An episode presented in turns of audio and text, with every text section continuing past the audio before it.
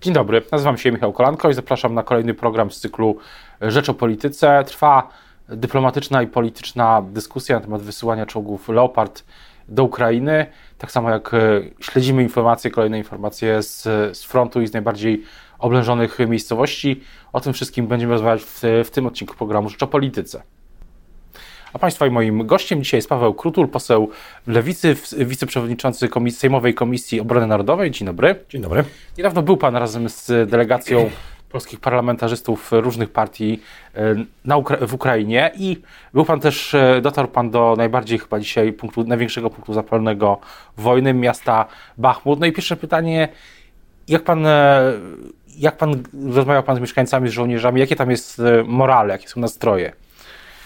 Panie, panie redaktorze, drodzy Państwo, morale, jeżeli chodzi o żołnierzy, którzy walczą codziennie 24 godziny na dobę, broniąc e, terytorium Ukrainy, mają ogromny, ogromny, przeogromny apetyt, żeby wypędzić agresora, armię Putina, ale do tego potrzebny jest im sprzęt ciągłe dostawy sprzętu i amunicji, żeby nie było przerw w dostawach, bo takie się niestety zdarzają. I oni mają wielkiego ducha do walki i chcą za wszelką cenę udowodnić, że Ukraina jest państwem niepodległym i łącznie z, od, e, z, idąc dalej, jeżeli by ta ofensywa z ich strony ruszyła z zapleczem sprzęt dostarczany przez Europę, przez świat, przez Stany Zjednoczone, chcą również odbić Krym. Oni sobie nie wyobrażają, żeby Krym pozostał w rękach Federacji Rosyjskiej.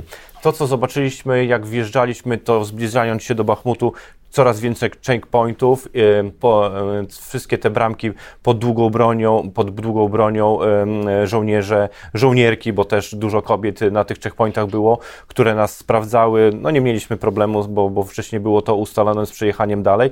No to miasto jest jak najbardziej wyludniałe. Pozostało tam około 10 tysięcy mieszkańców z tego, co mówili żołnierze. Życie toczy się normalnie. W tle słychać wy, ostrzały, wybuchy.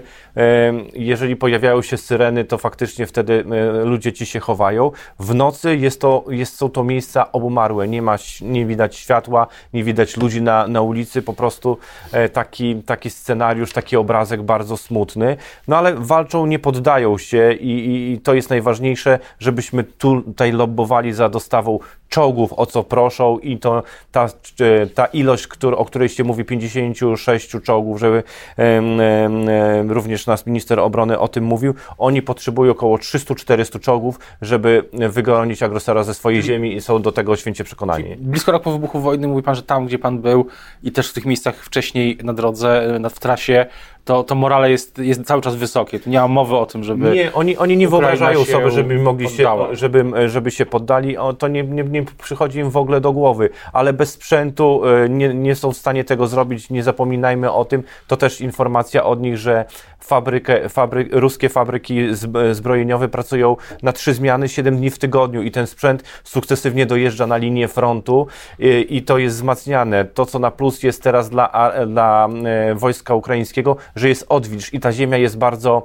e, grząska i ciężki sprzęt po prostu tam ugrzęźnie. Także mamy tą chwilę tych, nie wiem, tydzień, dwa, trzy, cztery tygodnie, jeżeli nie zmieni się aura, bo na pewno wojska Putina ruszą do przodu i coraz więcej jest żołnierzy Federacji Rosyjskiej e, po, po tej stronie. Widzieliśmy, bo dostarczyliśmy 13 e, dronów i widzieliśmy, byliśmy w centrum dowodzenia, realnie Też... pokazywali nam, jak, jak atakują, jak walczą z tymi żołnierzami. E, to widzieliśmy wszystko. Też, też są dwie, dwa wątki jeszcze, myślę, że bezpośrednio. Jedna to jest, jeden to jest taki, że jest taka teza, która nie jest jeszcze do końca wszystko trwa wojna, jest opisana, że Ukraińcy znaleźli też sposób, żeby rozproszyć e, w jakimś sensie prowadzenie wojny, że ten, ten system jest tam rozproszony cyfrowo, oparty też na dronach, które nie są e, drogimi pojazdami wojskowymi, ale takimi, które można kupić e, no, hobbystycznie w Polsce na przykład. I to, I to jest jedna, czyli mówi pan, że ten system rzeczywiście tam taki właśnie oparty na tej dronizacji, cyfryzacji pola walki jest. Te drony, drony które, które akurat ten oddział po, posiadał, one są w stanie udźwignąć ładunek, bombę do kilograma. I oni sami byliśmy w tym w tym, w tym miejscu, jak oni to konstruują, jak oni to podczepają pod te drony cywilne, tak jak pan redaktor powiedział, które w normalnym świecie służą do, do podczepiania kamery na weselach, no to, bo to, to gdzieś mniej więcej taka jest waga, waga e, tego sprzętu i pokazywali nam, jak zrzucają te bomby, e, i mm, wojsko rosyjskie nie czuje się na tyle pewnie, żeby chodzić swobodnie, patrzą cały czas w niebo y, i, nie znają dnia ani godziny, kiedy będą zaatakowani. Także to robi, robi, robi taki dysonans dla nich, że, nie so, że są panami sytuacji. Nie są, ale żeby to się cały czas regularnie odbywało, to muszą być te dostawy y, utrzymane. Drugie pytanie jest oczywiście, jak, jak, jak reagowali żołnierze ludności cywilnej na, na, na przyjazd delegacji z Polski ze wsparciem. Jak, jak, I też pytanie, co, co, co jest jeszcze potrzebne, co, na co można ukierunkować to, to wsparcie z Polski, nie tylko właśnie poprzez te wszystkie zbiórki, ale też dostawy tutaj parlamentarzyści, czyli dziennikarze, wiele osób jest to zaangażowanych, też osoby prywatne, wsparcie i, i sprzęt, i samochody, i pomoc żywnościowa. Co tam jest dzisiaj najbardziej potrzebne? Myśmy jechali tutaj z, z Fundacją Otwarty Dialog, to nie była ich nie pierwsza misja, ale już przekraczając granicę, jadąc w stronę e, po Ukrainie, to tych busów na polskich rejestracjach jest mnóstwo. Także to cieszy, oni też to dostrzegają. Wiadomo, że mamy czarną kartę historii, jeżeli chodzi o Wołyń i nikt o tym nie zapomina. To, co rozmawialiśmy przed wejściem e, do programu, bardzo dobry gest wy, wy, wykonał e, prezydent Duda z prezydentem Załęskim, że wspólnie złożyli kwiaty na cmentarzu Orląt w Lwowie. Oni też I to zostało dostrzeżone. I oni nam o tym rozmawiali. Nam do głowy by nie przyszło, porusza, żeby poruszyć ten temat. Ale oni po, o tym y, pamiętają, o tym wiedzą i mówią, że to jest bardzo dobry krok, e, bo mamy historię ciężką i że, że, że to pomimo konfliktów, wybuchów wojny i trwających działań, że, e, że, że do takiej sytuacji dochodzi. A czego potrzebują? Potrzebują przede wszystkim artylerii, e, potrzebują czołgów i, i dostaw, regularnych dostaw E, pocisków do, tej, do tych broni. Potrzebują również e, samolotów, e, a samolotami o, mówi się dużo o samolotach myślistach F-16, ale potrzebują przede wszystkim MIGów 29, gdzie w Europie jest ich około 200, są w czynnej służbie, także piloci ukraińscy z godziny na godzinę są w stanie bez jakiegokolwiek dodatkowego przeszkolenia się do nich, do nich przesiąść. Nie zapominajmy, że na Morze Czarne wypłynęło kilkadziesiąt statków marynarki wojennej rosyjskiej, które są w stanie razić całe terytorium Krymu, a właśnie samoloty myśliwce mogłyby temu przeciwdziałać po prostu z odpowiednimi rakietami, mogłyby zatapiać te jednostki. Też e, pytanie jest, e, no właśnie, co, co w takim razie mm, z tymi, z Leopardami? Uważa Pan, że Polska powinna wysłać e, razem z, jak to mówi premier Morawiecki, z taką małą koalicją bez, bez Niemiec, bez Republiki Federalnej te, te czołgi w tej liczbie 14 każdy kraj dokłada swoją część i wtedy jest, jest ich większa liczba, przynajmniej na, na początek. Co trzeba zauważyć, jeżeli po, po wybuchu wojny po 24 lutego Polska stanęła na wysokości działania, społeczeństwo polskie stanęło na, na wysokości działania. Przyjęliśmy ponad 8 milionów uchodźców z Ukrainy, otworzyliśmy swoje domy, swoje drzwi, swoje domostwa. Również jeżeli ze strony militarnej, to my, my byliśmy pierwsi, którzy dostarczyli tam broń postsowiecką właśnie, którą, którą e, armia ukraińska z, e, nie musiała się szkolić, od razu się na nią przesiadała. Jeżeli chodzi o Leopardy, my mamy jeszcze zasób T-72 czołgów, które widzieliśmy, e, które strzelały przy nas, jak przyjeżdżaliśmy i był ostrzał w ich stronę prowadzony. Oczywiście te T-72 powinniśmy przede wszystkim przekazać wraz z uzbrojeniem, z wozami dowodzenia. Jeżeli chodzi o Leopardy, to wczoraj głos z Niemiec przychodzi taki, że Niemcy nie będą przeszkadzały, jeżeli Polska się zdecyduje i inne kraje na przekazanie ich czołgów. Mam nadzieję, że ta informacja się potwierdzi. Musimy zrobić wszystko i przekazać również tutaj leopardy, bo w Europie e, jest ich około 2000, które są w służbie, także są sprawne. Tylko to jest czas, bo musimy przeszkolić e, e, czołgistów ukraińskich, a czas jest tam na, na wagę złota, bo nawet podczas trwania tego programu giną tam cywile, żołnierze i ten sprzęt jest potrzebny jak najszybciej. Mniej gawdania, więcej działania. Też jest pytanie, jak pan ocenia w ogóle postawę Republiki Federalnej Niemiec. Skąd się bierze to takie kunktatorstwo i to, że bo Republika Federalna ma tylko, jest producentem przecież tych czołgów i co więcej, e, no, musi też formalnie, jak rozumiem, wyrazić zgodę na ich reeksport, no ale ma ich najwięcej w zapasach, przynajmniej teoretycznie. Skąd, skąd się to bierze? Znaczy, to jest też dla nas nauczka na przyszłość. No oczywiście my jako, e, my jako opozycja i niestety jako Komisja Obrony Narodowej nawet w sposób niejawny nie mamy dos, dostępu do podpisywanych umów, a też my, czy kolejne pokolenia będą te, będzie te, będą te zobowiązania spłacały, żeby właśnie takich zapisów uniknąć na przyszłość, żeby Abramsy i K2 nie bylibyśmy uzależnione od e, producenta, że możemy przekazać, jeżeli jest konflikt u naszych granic, bo my e, w przeciwieństwie do innych krajów jesteśmy krajem przyfrontowym i co jest bardzo ważne i istotne.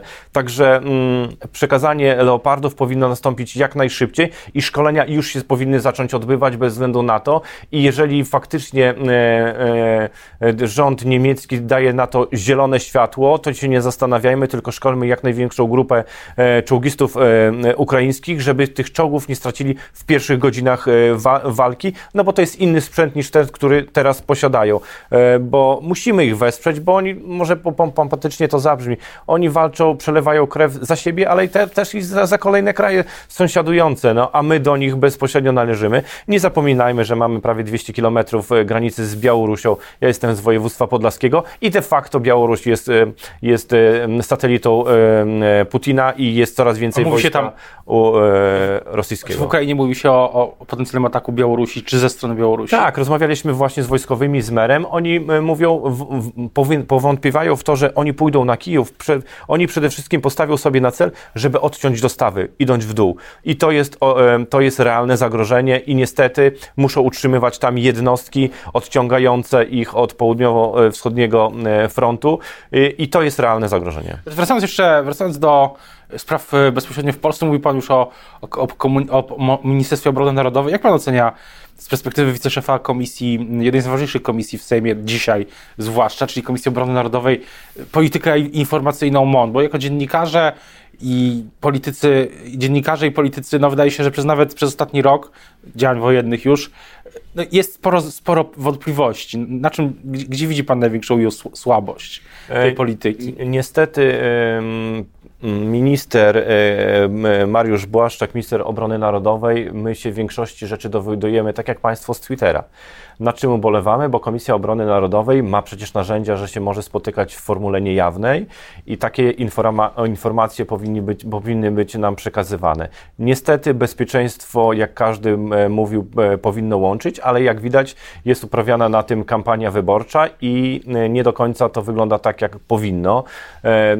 Jeżeli chodzi o spotkania, nawet tych komisjach niejawnych, to my niejednokrotnie więcej przed taką komisją się dowiemy od państwa, z mediów, z gazet, z telewizji, niż później na tej komisji, co nie powinno tak wyglądać po, głosowaliśmy wspólnie ponad wszelkimi podziałami, gdzie nasze poprawki zostały e, w zasadzie wszystkie odrzucone e, za, za ustawą o obronie ojczyzny i daliśmy tutaj zielone światło do, do wzmacniania e, obronności naszego państwa, ale jak dostrzegamy, tylko i wyłącznie byliśmy do tego potrzebni, a minister Błaszczak i Prawo i Sprawiedliwość robi sobie narzędzie wyborcze właśnie z obronności i na pewno to będzie temat przewodni, jeżeli chodzi o wybory parlamentarne w październiku 2023 roku. Właśnie, na czym ubolewam? Wydaje się też, że, że ze względu na też tak jak e, ten obraz, o którym Pan e, mówi, ale też te wszystkie dane, które do nas wpływają, to jest z innych źródeł, nie tylko z racji bezpośrednich rozmów bezpośrednich, ale po prostu też dane, dane czy amerykańskie, czy, czy te wypowiedzi polityków e, amerykańskich, czy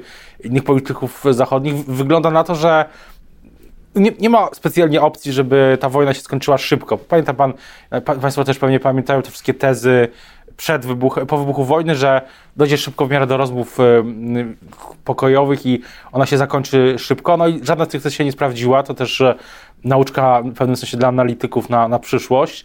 No i wygląda na to, że wojna potrwa aż do w cały ten rok, aż do, tak jak Pan wspomniał, wybory pewnie tak, pewnie 29 października tego roku.